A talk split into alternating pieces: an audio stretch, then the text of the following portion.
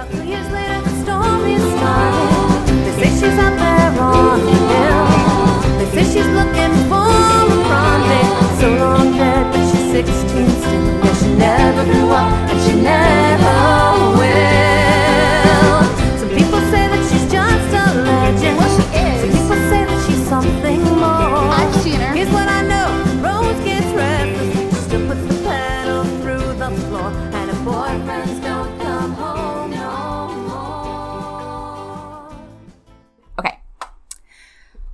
Welcome to Graveyard Coffee Talk, a podcast hosted by two friends with a mutual love of coffee. And mixed feelings about spooky shit. Pour yourself a cup and settle in for some caffeinated nightmares. Corinne, what is your coffee of choice today? Today, I am drinking shit. I am not drinking shit. I am drinking an iced mocha from our local coffee shop, Synergos, because I am a dirty, dirty millennial.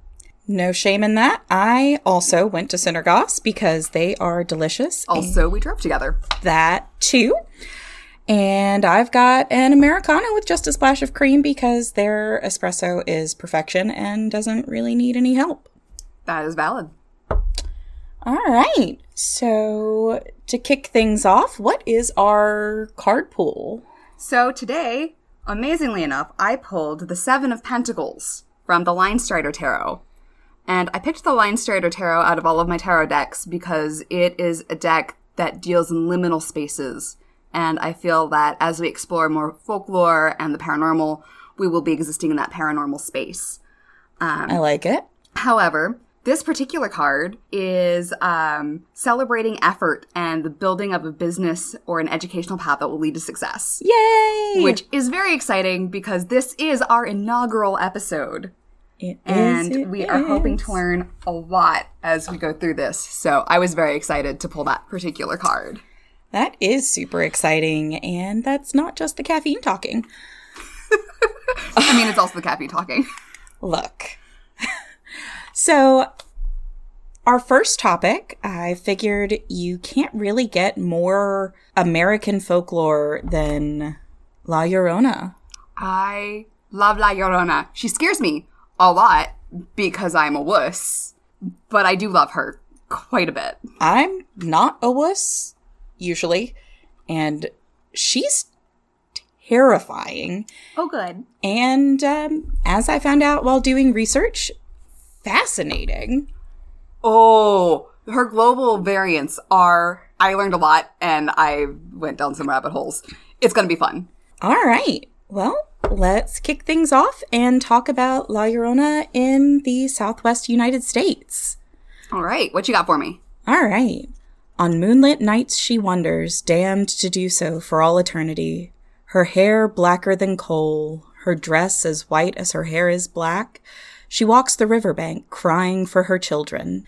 So there's no one accepted origin story for La Llorona. We are going to cover quite a few different Variants, rather. variants on um, how she started, where she came from. Uh, we do know that some early colonial texts suggest that the myth of the wandering weeping woman in the Americas predates the Spanish conquest. Yeah, and I will actually touch a little bit on that as well uh, Awesome. when I dig into the Mexican and Venezuelan variants specifically. fantastic. Um, and as I'm sure you'll touch on a lot more than I'm going to right now, we can tell that the evolution of the stories throughout the centuries uh, was just irrevocably affected by the dynamic between the conquistadors and the indigenous population, women especially. Um, and just a side note, fuck Cortez, fuck Columbus. We live on stolen land. Everything about this country has been built on torture and death. And uh, moving on. Yes, yep, that is very accurate. All right. So we're going to focus again in my segment on her appearances in the southwestern U.S. Um, she's been primarily seen in New Mexico, southern Texas, a little bit in Arizona, a little bit in California, and as far north as Montana. That makes sense based on my understandings of how the myth has also spread. So, Um, And to quote what is like my new favorite website for research, legendsofamerica.com, Oh, yes. quote, the tall, thin spirit is said to be blessed with natural beauty and long, flowing black hair. Wearing a white gown, she roams the rivers and creeks, wailing into the night and searching for children to drag, screaming, to a watery grave. That's so cheerful. Isn't it though? Oh, I can't wait to go to bed tonight. Right? Gosh, it is just. It, you have to start a podcast with a child murder. Great. Yeah. Check Okay. that off the list. We are terrible people. Yeah, we knew that. So, you know, that's pleasant. now everyone else knows it too. Well, that's what we're putting out into the world. One thing that I found interesting, um, something that I've noticed just in my own um, amateur research on various folklores, because I am a giant nerd, a lot of folkloric women don't have names in their initial appearances. Yeah. We'll come back to that at a later date. I have a whole rant. Beautiful. Um, but La Llorona does have a name consistently in the I Southwest. love that one. Yeah, yeah, yeah. Yes. So her name is often Maria. Makes sense. She is kind of an every woman's spirit, and Maria is one of the most common Hispanic names in the US even to this date. And I went down a research rabbit hole on that and can verify that that is still true. I would believe it. So this story could have been any woman in the community. Um, in the first version, we're going to talk about Maria was a single mother of two children. Um, she was very poor, but she was stunning. Yeah. Just the most beautiful woman for miles around. And she would go out and go dancing, and rich men, poor men, everybody in the town wanted to dance with her, and she loved the attention. Um, kids cramped her style a little bit, though. I mean, it happens. It does. I'm a good mom. So I'm a cat mom. it's unclear in this version, and I've seen evidence that point to both stories being accepted, whether it was her neglect that allowed the children to get out of the house, get to the river, and drown, or whether she was so frustrated with her inability to go out dancing every night because finding a babysitter's hard. And expensive. So expensive. Children are expensive. Very. And I could go on that rant too. Uh-huh. Yay. Um, but either her kids escaped, drowned because toddlers are not very um they have no self-preservation instinct at all. Yeah. Yeah. So either the kids went to water and said, Ooh, I wonder what this is like. Jumped in, got pulled, smashed to death in the rocks. So pleasant. It or happens. more pleasant, she murdered her own children by drowning them. Yeah. Um, regardless of how exactly they died, this version of the myth is consistent that she regrets her actions in the following days. Um, she begins wandering near the river where her children drowned. She doesn't eat. She doesn't sleep.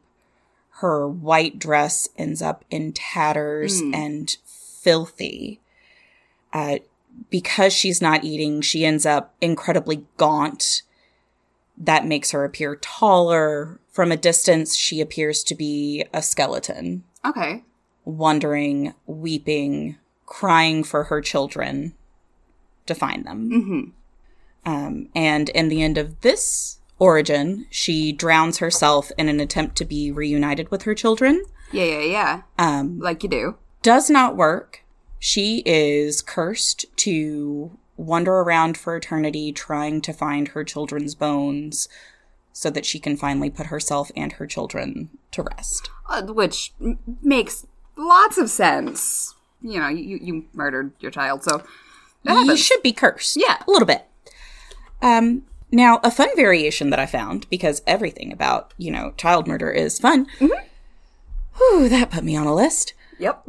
Uh, so there's a variation from South Texas that doesn't include any water, actually, which makes sense to me. More desert, less water around. I have something that will touch on that as well. Very excited, very excited. I love it when things overlap. Uh, the woman, again named Maria, was so excited to get married to the absolute love of her life, and the priest would not marry them until she agreed to give her firstborn son to the priesthood to the church. Oh, I don't know this variant. Okay. Yeah, I thought this one was fascinating. So she agrees. She's giddy. She's in love. She wants to get married to this man. Of course, a year or so down the line, she has her first child and realizes she doesn't want to give him up to anybody. You know, she she wants to live life with her son. She wants him to experience everything that life has to offer without being locked into one thing. That's called being a good parent. What? Wait, wait, hold on. We, we have a good parent in this myth. we have a good parent in Oh, this damn. myth who is punished because fucking patriarchy all the time. Yay!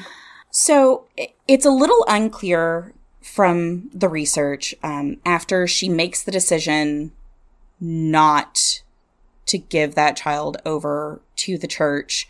Something happens. She is out of the home for some reason, which again, a common theme in the La Llorona myth is if you're a mom and you leave your child for whatever reason, something terrible will happen to them, which, good lord, cut women some slack. It's hard to be a good mom. It's hard. Not that I have children, but I have friends with children. Hard to be a good mom, and sometimes leaving the house makes you love your family a lot more. I'm just saying. Um, so it's unclear what happened. She's away from the house. When she comes back, her entire home is up in flames, and she can hear her children crying from within. Great. House fire. This is a very interesting variant. Yes. So, again, she's a good mother in this myth. She mm-hmm. runs in to try to rescue them. They die in her arms. Oh, I don't like that.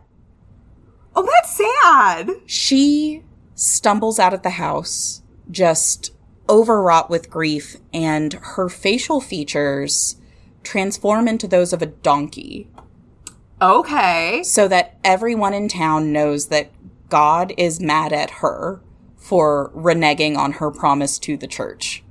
That's uh, it's, There is a lot to unpack there. Mm hmm. It's very Shakespearean. A lot to unpack there. Wild. Okay. Yeah, that's a whole new one on me. I again, I saw that one. I saw it backed up a couple different places and Wild. mind-boggling. I had never heard of that version of the myth before. Wild. Okay. Wow. Yeah. So, on to some sightings. Um, so, people who claim to have seen her, um, one thing that always stays the same is she is calling for her children. Yes. Her face can be that of a donkey, like we just discussed. Uh, that seems to be pretty confined just to the southern Texas and Mexico border. Okay. That one doesn't seem to have traveled much in either direction. Um, it's sometimes a blank stretch of decayed skin where her face should be. Mm-hmm. So there's no mouth, but you can still hear her sobbing and crying out for Great. her children. Super. That is some real nightmare material. Thank you. You're welcome. Or my personal favorite that I, once I envisioned it, could not stop thinking about, and So you're going to it's share terrifying. Of course I am. Great. Thanks. I'll apologize to your husband later for your inability to sleep. Thanks. Um, her eyes are dark and sunken in and entirely too large for her face. So that's a nope. Oh, we're not done. Fuck you. Okay. And her mouth stretches down to her, like, opens up and keeps opening so that her chin Don't is like like stretching down her neck. And it is just an abyss on her body wailing for her child. oh, I don't like it. Um, and then something that I found really interesting about the southwestern version of the myth, because I guess growing up, I'd mostly heard more about the Mexican variations. She's pretty harmless to adults. Adults will see her, adults will hear her, but best I can tell, um, again, I am a middle class white woman from Kentucky, so this is all based on research and not at all based on personal experience. And I could have this completely wrong. Uh, she really doesn't bother adults. Like, she'll creep you out, I am thoroughly creeped. but she's not going to harm an adult. Children, though? Keep your kids away from rivers when you're in the Southwest.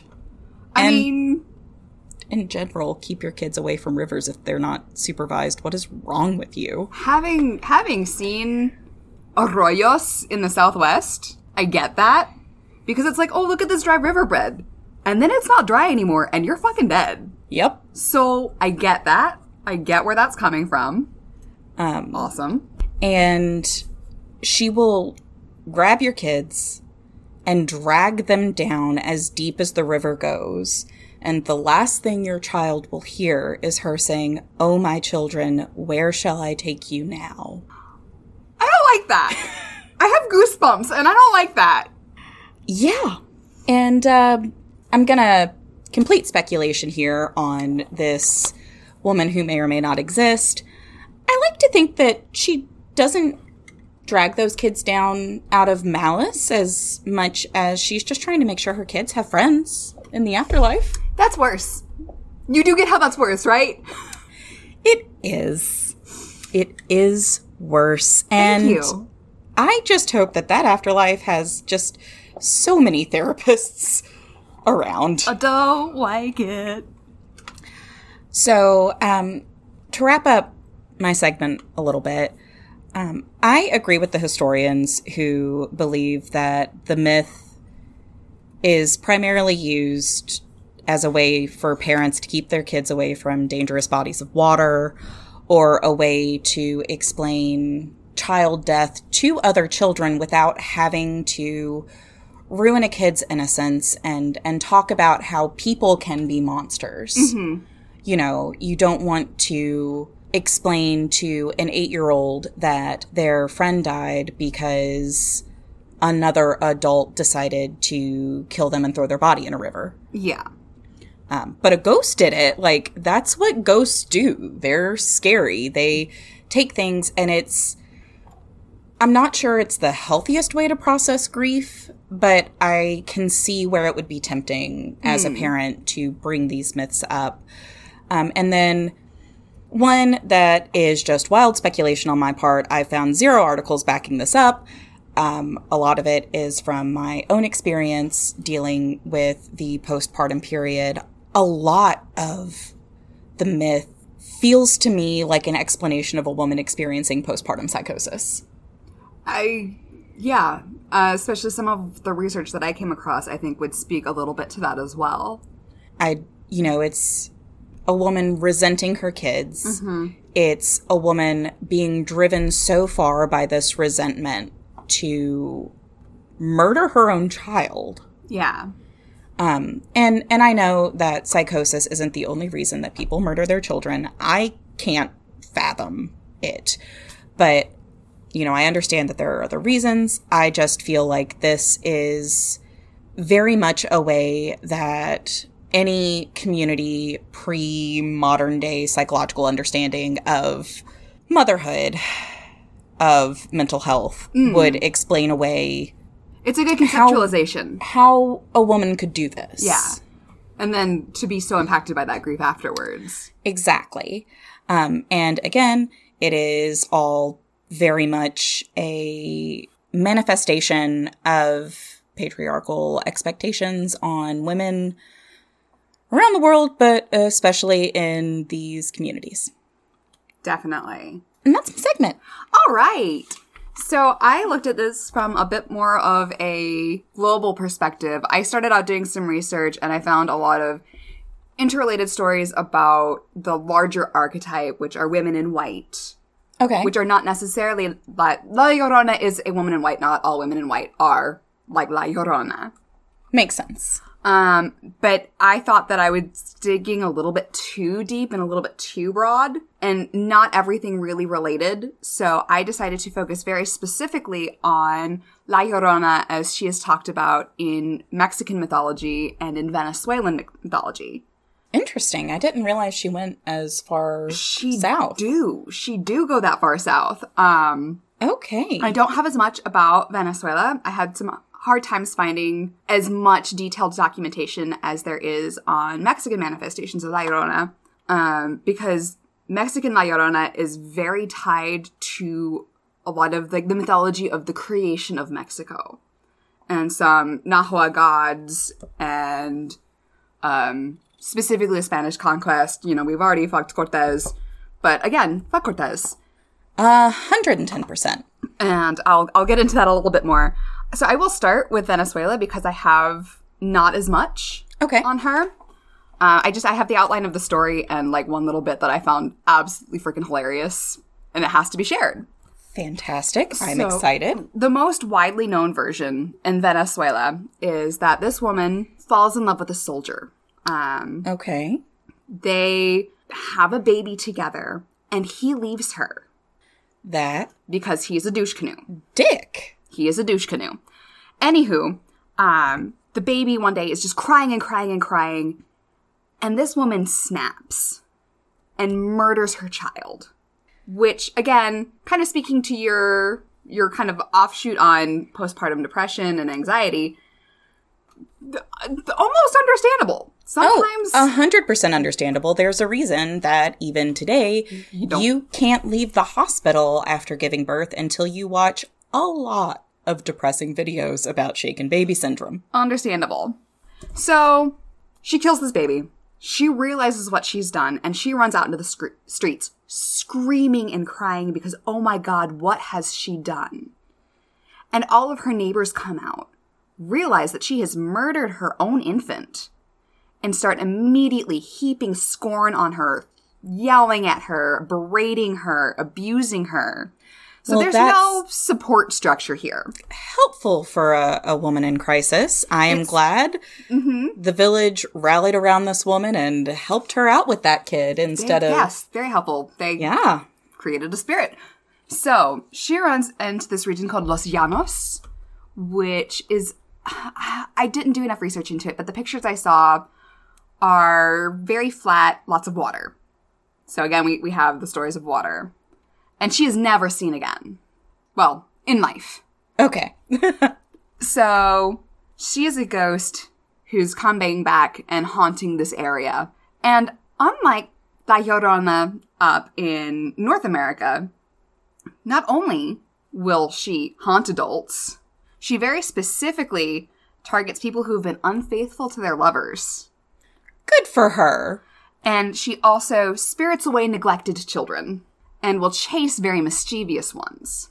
So you can use her to threaten your kid if they're being a little shithead. You're like, La Llorona's gonna get you because you're a shit. So I like scaring it. them straight. Yeah, that is a healthy way to discipline your child. Mm-hmm. That's certainly what my parents did. no, I'm joking. My parents did not threaten me with La Llorona. Oh, Like Amanda, I am also very white, very middle class, and grew up in Kentucky. Um, but one thing that I did learn about how people in Venezuela handle La Llorona, if she's coming after you, say you have cheated on your lover, oh, At that point, you deserve her coming after you you. do, but you can get her to go away. Really? So, even more effective than praying in Venezuela is to yell swears at ghosts and haunts who come after you, So ghosts are prudes. apparently. But you know what? My first impulse, if a ghost is chasing my ass, is to swear. Yeah? The Our Fathers and the Hail Marys are gonna come later. I'm so sorry, parents. I know you sent me to Catholic schools, but the swears come first. It's true. It's true. And if you tell me that a wailing, weeping woman in white floating towards you isn't going to make you go, what the actual fuck? Before or after an initial scream of terror, of course, you're a lying whore. Yep. All right. So that's really all I have on uh, La Llorona in Venezuela, which I apologize for. I probably could have done some more research, but it is what it is.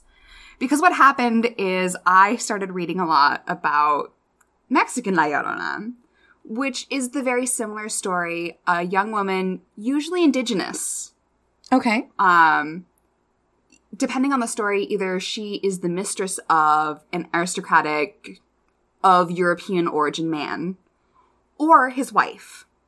Okay. You see both of those versions.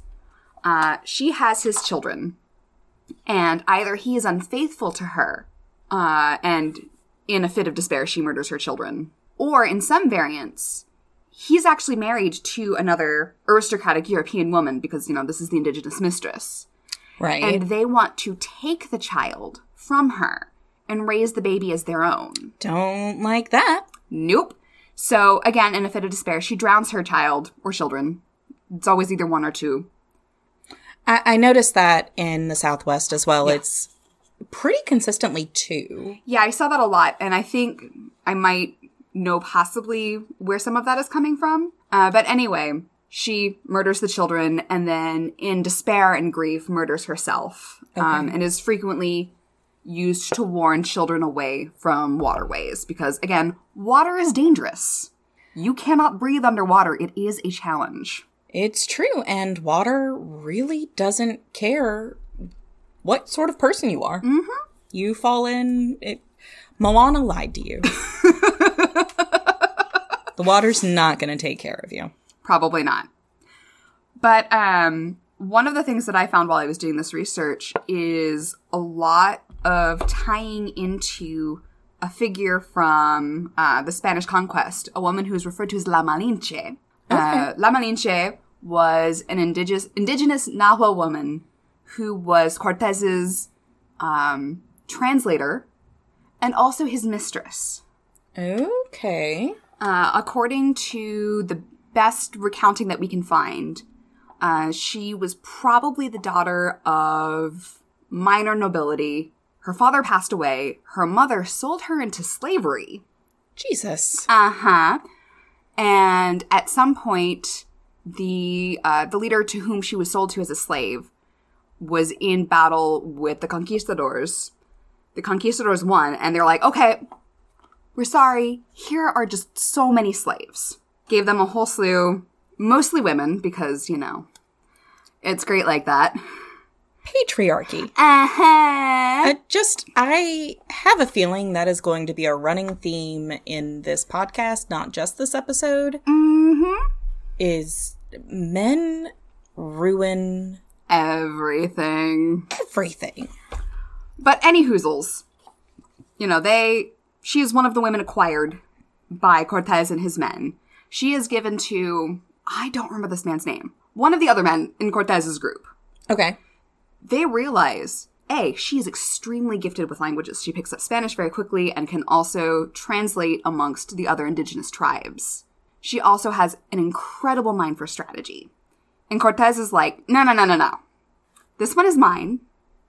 I'm keeping her. She is important to me. I'll give you a different woman. I hate when awful people make good decisions. And they did. She was, by all accounts, just a brilliant woman. Um, she did bear at least one child, maybe two. So, uh, a young man named Martin Cortez, who would have been one of the first mestizo children born. Okay. Um, so to this day, she is often seen as a traitor of the Mexican people. But it's, from a modern perspective, very hard to judge her because she was sold by her own people into slavery. She was trying to survive an impossible situation. So it's just, it's a whole fucked up thing, and it's hard to lay any sort of judgment at her feet or at anyone's feet because of just the complexities going around. And I, I want to tread carefully because, again, I am a white woman talking about a history that is not mine and an experience that is not mine. I mean, I'll absolutely lay judgment at the feet of Cortez Yeah, and well, Cortez is a dick. the conquistadors. So But um they talk about where is it in my research? Oh, they talk about people are like a malinchista. So they're still invoking her name as Like, oh, well, you're kind of like, you suck. You're basically a traitor to the people. Like, to this day, that is a concept that is still used. Wow. This poor woman has been exorciated throughout history because Cortez couldn't keep it in his pants. yeah? So it's it's very fascinating. Um, but I was like, okay, so I get it. Why is La Malinche so ingrained with La Llorona? And it turns out that writers kind of started to conflate the two stories. Uh, specifically, there was a writer, Rodolfo Anaya, who wrote a story called The Legend of La Llorona in 1984, where in this sort of fictionalization tying the La Malinche story to La Llorona, talked about how, oh, she went to uh, the temple in Mexico City, one of the, the remaining temples to the Aztec gods, and was told to sacrifice her children Okay. for the future of Mexico. Now, this is entirely fictional, Right. which I'm not gonna lie, there was a small part of me that goes, oh, she didn't actually murder her kids, damn. And then went, what the fuck Wow. is wrong with me? Corinne! What is wrong with me? We don't have time to unpack that list. No, we don't. We don't. Probably this will be a future episode. um, so that was kind of really interesting that this poor woman is just a symbol of treachery for all eternity and has been so closely tied with this story of a woman who, in some really messed up patriarchal ways, failed at being a mom. That is heartbreaking. It's awful. It's so awful. And so often when you look at these stories, there is always this aspect where there's a socioeconomic aspect. Always. It's typically a poorer woman, very often indigenous, so now we're even getting into racism, who have a higher status lover or husband. okay. Um, and so uh, there was a researcher whose work I was reading, uh, Barbas America, who wrote Women Hollering, Contemporary Chicana Inscriptions of La Llorona Mythography, is the piece that I read, and I will put this in our show notes. Um, but she was talking about uh, research done by another woman named Pamela Jones, who talked to students at the University of Oregon, and then also with, and they were all Chicano students, so Okay. students who would have grown up with the, the legend, and then also Mexican immigrant women at the Women, Infant, and Children's Center that she worked at. And you saw this dichotomy where the kids who grew up in the United States frequently would point to, oh, it was the lover's betrayal that was the catalyst for her murdering her child. Okay.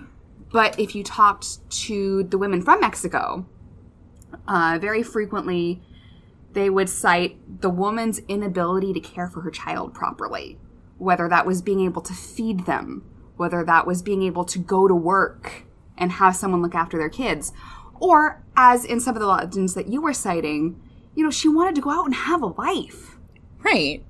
but was constrained by having a child. Oh, wow. It's really fascinating this this dichotomy.